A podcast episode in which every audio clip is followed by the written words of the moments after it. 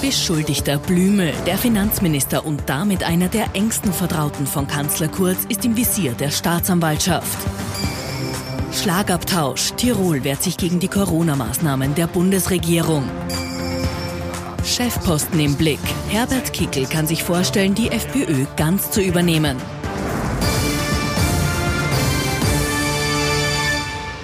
Sonntagabend, zweiundzwanzig Uhr zwanzig. Ich freue mich, dass ich Sie wieder zu unserem politischen Wochenrückblick begrüßen darf. Mit dabei unser Politikexperte Thomas Hofer. Schönen Abend. Schönen guten Abend. Und unser Meinungsforscher Peter Hajek. Auch Ihnen einen schönen Sonntagabend. Schönen guten Abend, hallo. Was war das für eine Woche für die türkise ÖVP? Es läuft ja schon seit Jahresbeginn nicht wirklich rund. Und dann gibt's in dieser Woche sogar noch eine Hausdurchsuchung beim amtierenden Finanzminister Gernot Blümel. Es geht um den Vorwurf der Bestechlichkeit.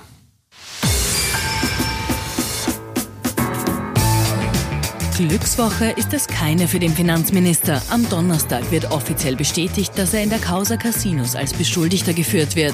Bei ihm zu Hause findet eine Hausdurchsuchung statt. Blümel geht daraufhin in die Offensive. Diese Vorwürfe sind definitiv falsch und auch sehr einfach zu widerlegen. Nochmals, die Vorwürfe sind falsch und einfach zu widerlegen.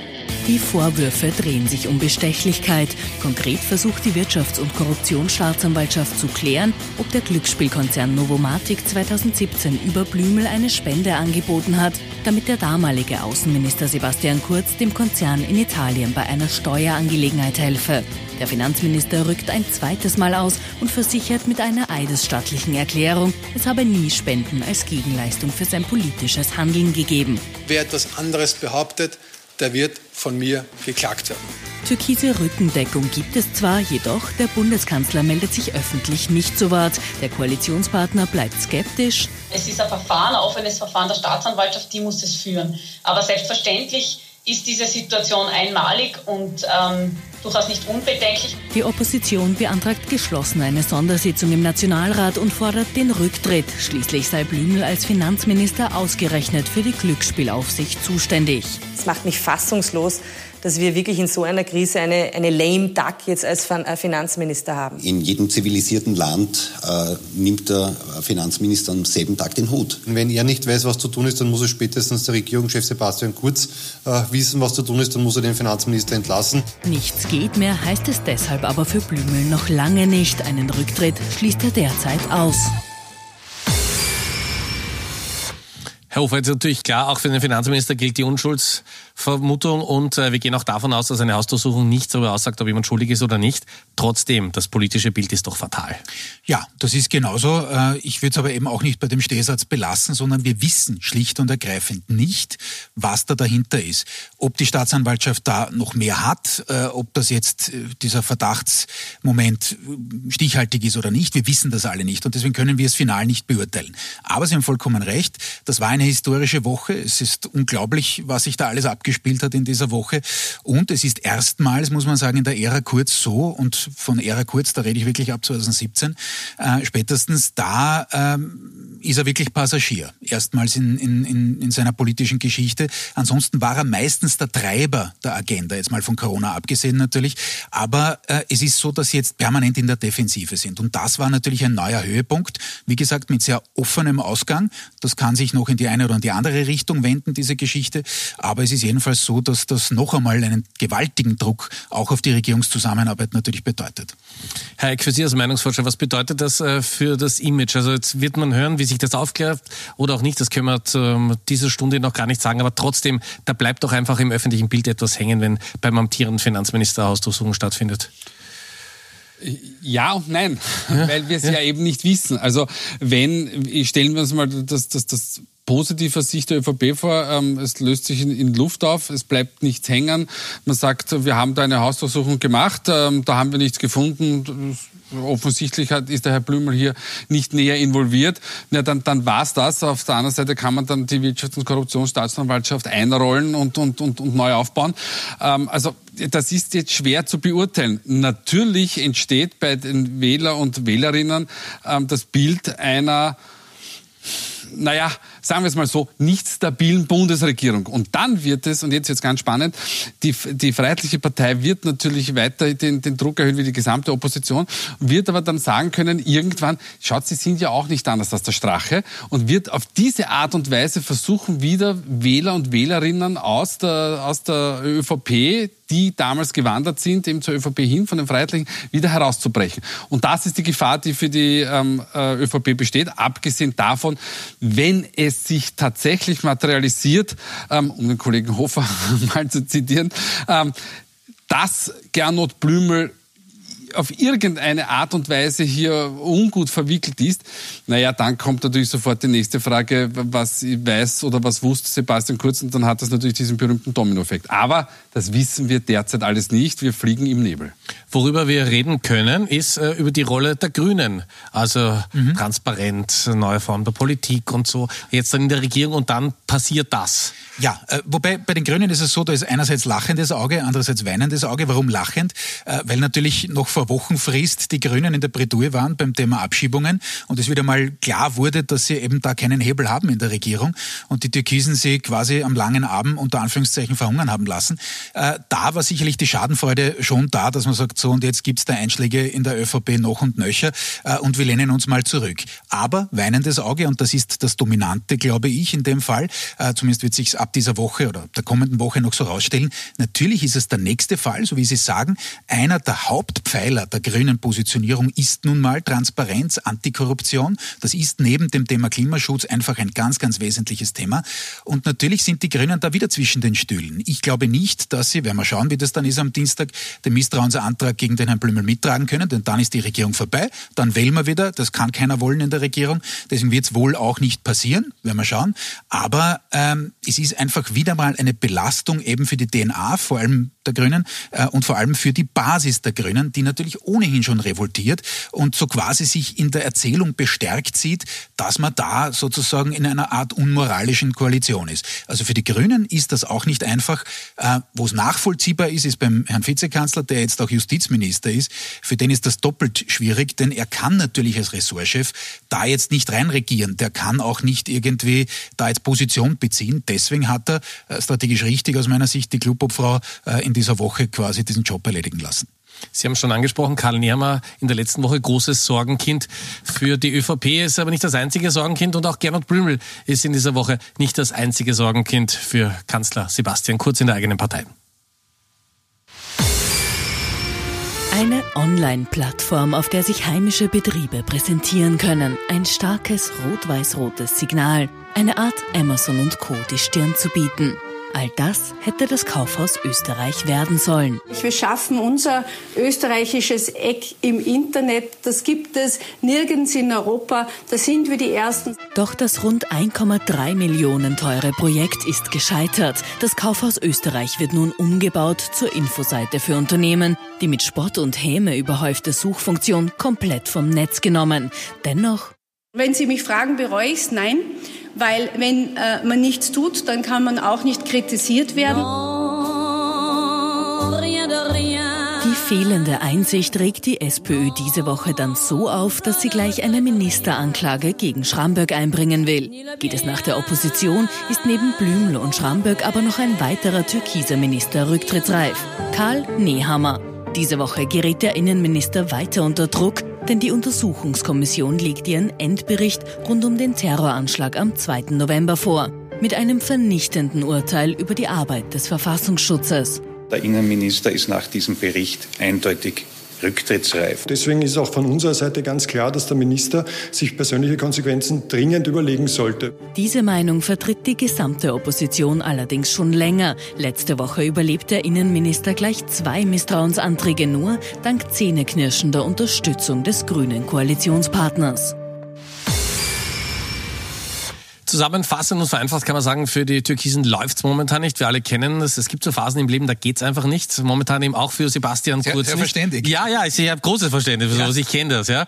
Und ich, wir reden jetzt nicht über meine Schulkarriere. Aber ähm, Sebastian Kurz hält sich sehr, sehr zurück. Was soll er anderes machen? Du, durchtauchen? Oder welche Optionen nein, hat er? Nein, durchtauchen. Das sieht man auch im Übrigen an der, an der Causa, die wir gerade besprochen haben. Da versucht die ÖVP jetzt wieder in den Angriffsmodus zu kommen.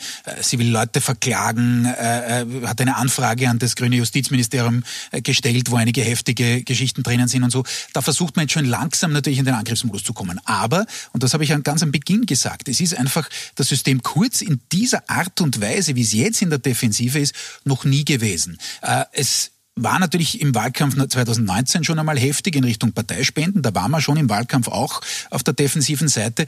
Aber so geballt, wie wir es jetzt im Beitrag auch gesehen haben, eben Stichwort Ministeranklage, die jetzt ein bisschen zahnlos ist natürlich gegen die Wirtschaftsministerin. Nehammer fortgesetzt, natürlich nach den Abschiebungen jetzt auch. Äh, logischerweise und fast erwarteterweise muss man sagen, äh, was den Bericht zum, zum, zu den Terroranschlägen angeht, da im November in Wien. Ähm, also wie Sie sagen, das ist gerade kein Lauf, nicht, den man da hat, äh, sondern man ist permanent in der Defensive und schön langsam zeigt sich das natürlich auch in den Zahlen. Und das ist das eigentlich Relevante natürlich für Sebastian Kurz, denn er ist einer, der sehr genau auf Umfragen schaut, der sehr genau äh, sozusagen da auf Strömungen, auf Stimmungen schaut. Und er sieht jetzt natürlich, vor allem aufgrund der, der, des Corona-Missmanagements, schon klar, aber eben möglicherweise, aber da kann der Kollege Hajek dann mehr dazu sagen, auch aufgrund dieser jüngsten äh, Geschichten, dass das schön langsam bröckelt. Auf sehr hohem Niveau noch immer, gar keine Frage, aber ähm, schön langsam erodiert, und das ist natürlich etwas, was ihn ganz sicher unrund macht. Gehen wir gleich weiter zu unserem Meinungsforscher, Herr Hajek. Also jetzt natürlich die letzte Woche konnten auch Sie nicht abbilden, ja, äh, in den Umfragen, ja. Aber wie, wie schaut's aus? Ist dieses Moment, ist ein Momentum oder so, ist es spürbar, dass es äh, für die ÖVP langsam, aber stetig zurückgeht von diesem Hoch, das wir äh, letztes Jahr im April, Mai hatten? Ja, also wir haben äh, für die Kollegen vom Profil ähm, die, die, die, die Sonntagsfrage gestellt, und zwar von ähm, Montag bis Donnerstag. Das heißt, wir haben die Causa Blümel jetzt noch nicht äh, drinnen. Ähm, was Sie sehen, ist, dass die ÖVP bei sechsunddreißig Prozent hält. Äh, das ist mit einem Minus von einem Prozentpunkt, also das ist nicht zum letzten Mal, aber, das ist das, was der Kollege Hofer angesprochen hat, seit dem Herbst verliert die ÖVP laufend sukzessive am Boden. Jetzt noch immer sechsunddreißig bis siebenunddreißig Prozent, das ist noch immer das Ergebnis mehr oder weniger der Nationalratswahl zwanzig neunzehn, aber trotzdem, man, man hat hier am Boden verloren, von sehr, sehr hohem Niveau kommend. Aber ist man das sehr verwöhnt, entschuldigen Sie, oder wenn, wenn, wenn der nächstgrößte dreiundzwanzig hat, dann kann er sagen mit sechsunddreißig, das geht sich ja zeitlang noch aus. Ja, also... Äh, für Platz eins. Ja. Aber ich habe eine Koalition und ich muss fünfzig plus erreichen. Und jetzt schauen wir mal hinüber auf den grünen Balken, und da sind die Grünen mit zehn, und da fällt einem sofort auf, oh, die Neos sind ja da schon ein, ein Punktel vorn. Das ist natürlich statistisch gesehen nichts. Aber die Grünen haben vier Punkte verloren in einem Monat. Und vier Punkte verlieren ist wirklich signifikant. Also das ist, das, das hat man ganz, ganz selten. Diese Bewegungen haben wir gesehen nach Ibiza, das ist die Freiheitlichen sind, sind stark gefallen. Und das ist das Problem. So, wenn wir das jetzt zusammenzählen, sechsunddreißig und zehn sind sechsundvierzig, das ginge sich jetzt eigentlich nicht aus. Jetzt, Kollege Hofer hat schon recht mit, naja, man kann natürlich nicht zur Tagesordnung übergehen. Auf der anderen Seite, regulär, übrigens, wann gab es die letzte reguläre Auflösung einer Bundesregierung? So zwanzig dreizehn, nämlich bei Werner Feimann. Regulär ist die, diese Bundesregierung bis zwanzig vierundzwanzig in Amt. Da könnte ich sagen, also müssten sich beide Partner ausmachen, komme was da wolle, wir halten zusammen, weil zwanzig vierundzwanzig kann sich kein Mensch mehr an die Pandemie erinnern. Ähm, Hoffentlich, also, also, ja. Na, aller voraus, ja. Also, oder wir werden vielleicht mit einem, mit einem Lächeln darauf zurückblicken. Das heißt, unmittelbar besteht keine Gefahr, aber wir kennen alle das Geschäft, es steigt dann damit. Der mediale Druck, der interne Druck. Na, und da kann man schon in Schwanken geraten. Ein Satz noch dazu, völlig richtig vom Kollegen. Es steigt auch aufgrund solcher Umfragen dann natürlich der Druck, weil die Basis unrund wird. Die Meinungsflasche wieder schon. Ja, jetzt nicht, nein, nein, gar nicht. Sondern es ist einfach so, das ist das, die, die mediale Druckgeschichte, das ist so. Und das Interessante beim, beim Thema ÖVP ist, äh, ich Ich habe es ja vergangenes Jahr auch an dieser Stelle nicht nachvollziehen können, dass man da so äh, eifersüchtig zum Beispiel auf die Imagewerte des Herrn Anschober reagiert hat. Warum? Weil im Gegensatz zur äh, türkis-blauen Koalition vor einigen Jahren, das sind so viele sind es gar nicht äh, seither, aber ähm, streitet man nicht um dieselben Zielgruppen oder kaum. Also eigentlich könnte man das Prinzip Leben und Leben lassen hier wirklich üben. Man hat es bislang nur nicht gemacht, sondern man hatte immer den Eindruck so, da möchte man jetzt dem Partner eine reinwürgen, da sitzt man noch einmal auf den Faktor Demütigung. Und das ist eigentlich auch falsch gedacht, denn strategisch passen die eigentlich zwar nicht inhaltlich zusammen, aber was die Zielgruppen angeht, sehr wohl, denn da würden sie sich ergänzen. Aber sie kommen auch nur von einundfünfzig Komma vier Prozent von der letzten Wahl, also insofern war das immer eine sehr, sehr dünne Mehrheit. Und jetzt könnte man meinen, okay, genug Probleme für Kanzler Sebastian Kurz. Eben nicht. Da gibt es noch den Tiroler Landeshauptmann Günther Platter. Tirol ist das Land, in dem Heimatliebe keine Parteigrenzen kennt und der Freiheitskampf Tradition ist.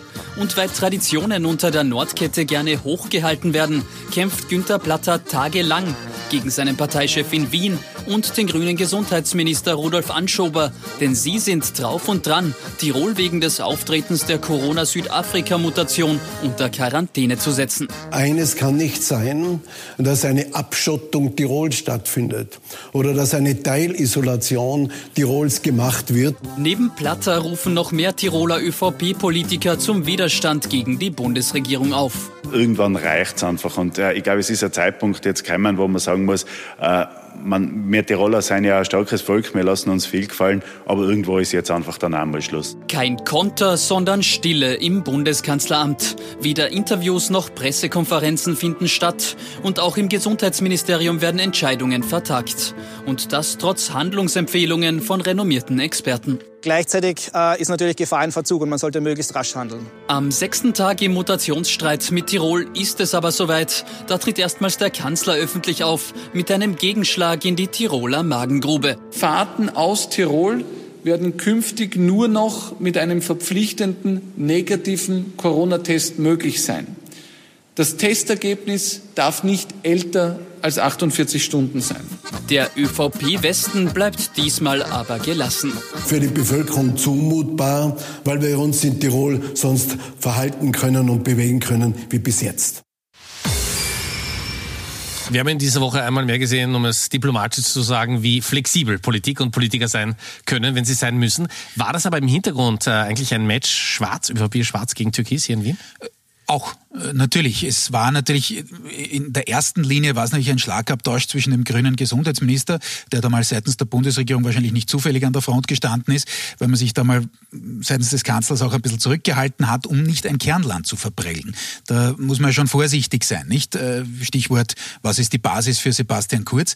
Und das ist nun mal nicht unbedingt der urbane Bereich, sondern der ländliche und natürlich sind es Bundesländer wie Tirol zum Beispiel. Und insofern hat man versucht, sich zurückzuhalten, aber irgendwann war aufgrund dieser, verzeihen Sie, ich weiß, Sie sind Tiroler, aber doch sehr ähm, teilweise, sagen wir mal, jenseitigen Aussagen, die da aus dem Heiligen Land gekommen sind. Ähm, ich meine jetzt nicht Israel. Ähm, äh, dass das natürlich irgendwann einmal so war, dass der Kanzler auch in seiner Autorität gefordert war. Das heißt, er musste dagegen gehen, er musste zeigen, dass er da jetzt auch ja, durchgreifen kann, äh, auch wenn es um die eigene Partei geht. Und das ist gerade noch so, das war am Beginn der Woche, gerade noch so mit einem ziemlichen Quietschen in der Kurven, sage ich mal, äh, irgendwie noch sich ausgegangen. Und dann kamen halt die anderen Einschläge, die wir eh schon besprochen haben. Dann kam Gernot Blümel und das Thema Westen ist direkt. So, Sie, Sie haben für uns äh, herausgefunden und äh, befragt, welche Partei die besten Konzepte hat in der Pandemiebekämpfung. Genau. Und äh, da gibt es äh, ein, ein interessantes Phänomen. Wir sehen da immer, der, der, der dunkle Balken ist, sind positive Ideen und Konzepte und der, der helle Balken sind ne, quasi negative. Und man sieht, das ist relativ ausgeglichen. Eigentlich ähm, die einzigen, die, die wirklich abgekanzelt werden, sind die Freiheitlichen. Spannend ist, dass die Sozialdemokraten auf gleicher Ebene sind mittlerweile wie die ÖVP. Das heißt, die Positionierung von, von Rendi-Wagner in der Pandemie, die hat gewirkt. Ähm, da ist man jetzt mehr oder weniger ähm, auf Augenhöhe mit, mit der Kanzlerpartei. Die Frage ist, ob sie das eben dann über einen weiteren Zeitraum und Horizont hinaus ähm, für sich verbuchen kann, weil ähm, den äh, jüngeren Seher und Seherinnen sei gesagt, ähm, nichts im Leben ist von Dauer. Auch diese Pandemie wird eines Tages vorbei sein. So viel über die ÖVP und die Regierung. Wir reden in dieser Sendung auch über die FPÖ. Das ist medial ein bisschen untergegangen. Trotzdem müssen wir es einfach besprechen, weil Herbert Kickl in einem Interview in News eine bemerkenswerte Ansage gemacht hat. Sie wissen, wir haben ja oft über den Zwei- oder Dreikampf in der FPÖ gesprochen. Heimbuchern gibt es der Hofer und Herbert Kickl. Und Herbert Kickl im News-Interview sagt dann, ich wäre ein schlechter und unehrlicher Politiker, wenn ich nicht sagen würde, natürlich ist das eine reizvolle Überlegung. Jeder Fußballer will im Nationalteam stehen, jeder Teamspieler will Kapitän sein. Das ist doch ganz logisch. Herbert Kickl, FPÖ-Chef. Ja, alleiniger. Äh, ich, ich, das ist tatsächlich, so wie Sie es gesagt haben, untergegangen diese Woche. Das war eigentlich Big News, äh, denn Herbert Kickl hat sich erstmals in seiner Karriere so geäußert. Er war immer der Mann für die zweite Reihe, auch wenn er als Klubobmann jetzt in den letzten Wochen schon sehr dominant war, äh, auch äh, was die Linie der FPÖ angeht, hat damit zu tun, was der Kollege Hajek vorher angesprochen hat, was die, was die Umfragen angeht. Er sieht, es geht ein wenig nach oben und möchte natürlich jetzt diesen strategischen äh, Schachzug machen und sagen, Moment einmal, das bin ich mit meiner Linie.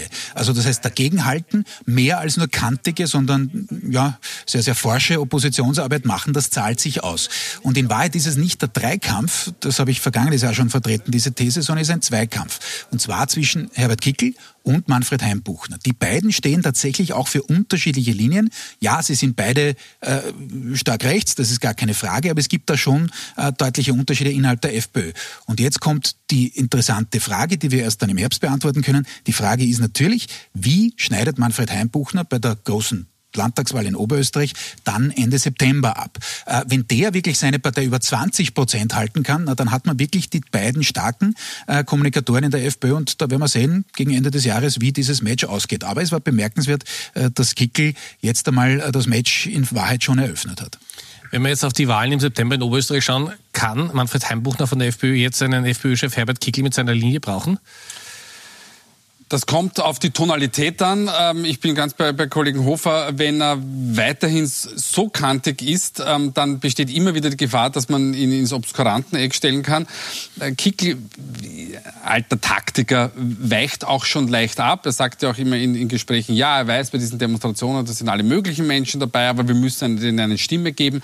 Also er kann das schon, und ich denke, er wäre schlecht beraten, wenn er auf ein schlechtes Ergebnis in Oberösterreich hoffen würde, weil das, das bringt schlicht und ergreifend nichts. Dementsprechend wird man sich hin, hier intern ähm, einigen. Äh, Haimbuchner wird aber sicher eins sagen, wisst was, ihr macht die anderen acht Bundesländer, Oberösterreich mache ich allein. Wie schaut es eigentlich aus? Sie haben gesagt, das ist kein Dreikampf, aber trotzdem Norbert Hofer ist trotzdem irgendwie noch im Rennen. Ja, er, er, er ist sicherlich... Man hat das Gefühl, er ist nicht besonders glücklich mit ja, der ich, Rolle. Ich habe im vergangenen Herbst an dieser Stelle mal gesagt, für mich ist er so äh, die Kompromisslösung. Er sagt, okay, beide können mit ihm leben irgendwie. Da gab es auch immer wieder Konfliktlinien, die aufgebrochen sind. Auch, wir haben es vor wenigen Wochen gehabt, Stichwort Impfen, wer lässt sich impfen, wer nicht. Versuchskaninchen versus ja, ich lasse mich impfen. Also Kickl versus Hofer in dem Fall.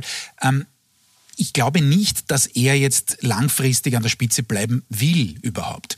Ähm, muss man ihn selber fragen natürlich, aber ich glaube, dass die beiden anderen da, was jetzt ihre die, die Liniendurchsetzung ihrer Idee, wie die FPÖ aufgestellt sein soll, da deutlich offensiver sind, und dass Hofer natürlich in dem Fall jetzt einer ist, der ein verdienter Kandidat für die äh, FPÖ und aus Sicht der FPÖ war, Stichwort Bundespräsidentschaftswahl, aber ich glaube nicht, dass er auf, auf lange äh, Sicht hin da wirklich, äh, aus Sicht jedenfalls der beiden anderen Herren, die ideale Lösung ist. Aber Norbert Hofer war schon noch einer der Kontakthalter zur ÖVP.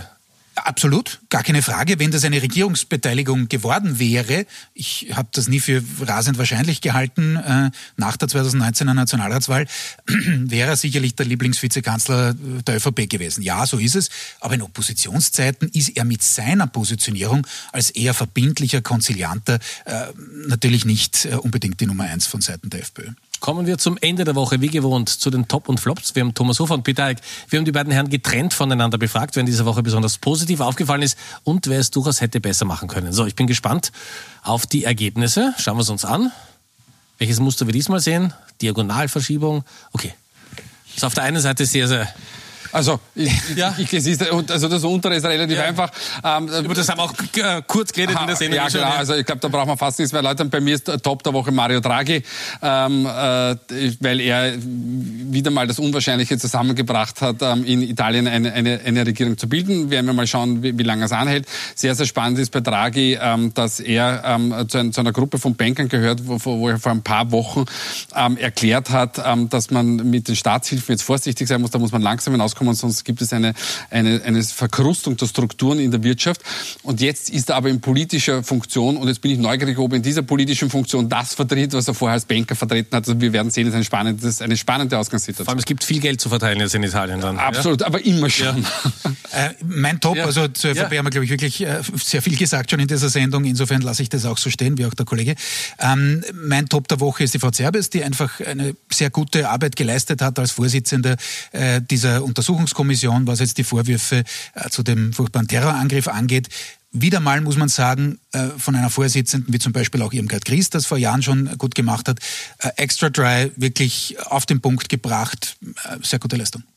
Zum Abschluss noch, weil wir haben noch fünfzig Sekunden, ja. Nach dieser Woche. Haben wir ja. zu schnell für Nein, gar nicht. Nein, nach dieser Woche kann es noch schlimmer werden für die ÖVP. Stehen wir nächsten Sonntag da mit einer Mein Gott, weiß ich, ich, ich bleibe noch einmal dabei. Ich, wir wissen es wirklich nicht und ich, wirklich, ich, ich habe auch etwas dagegen, diesen Stehsatz, es gilt die Unschuldsvermutung als Stehsatz zu verwenden. Das ist wirklich offen, ich kann es wirklich nicht sagen, ähm, aber natürlich geht es noch schlimmer. Also in dem Moment, wo irgendwann, also das geht jetzt nicht binnen Wochenfrist, aber wo irgendwann eine Anklage da ist, na selbstverständlich ist das noch einmal schlimmer. Gar eine Verurteilung. Der Kollege Hajek hat es vorher angedeutet, wenn sich das in Richtung Dominoeffekt äh, verbreitet, dann ist es deutlich noch schlimmer als äh, das, was wir in dieser Woche schon gesehen haben. Jetzt schlafen viele ÖVP-Funktionäre, die die Sendung sehen, möglicherweise schlecht. Ja.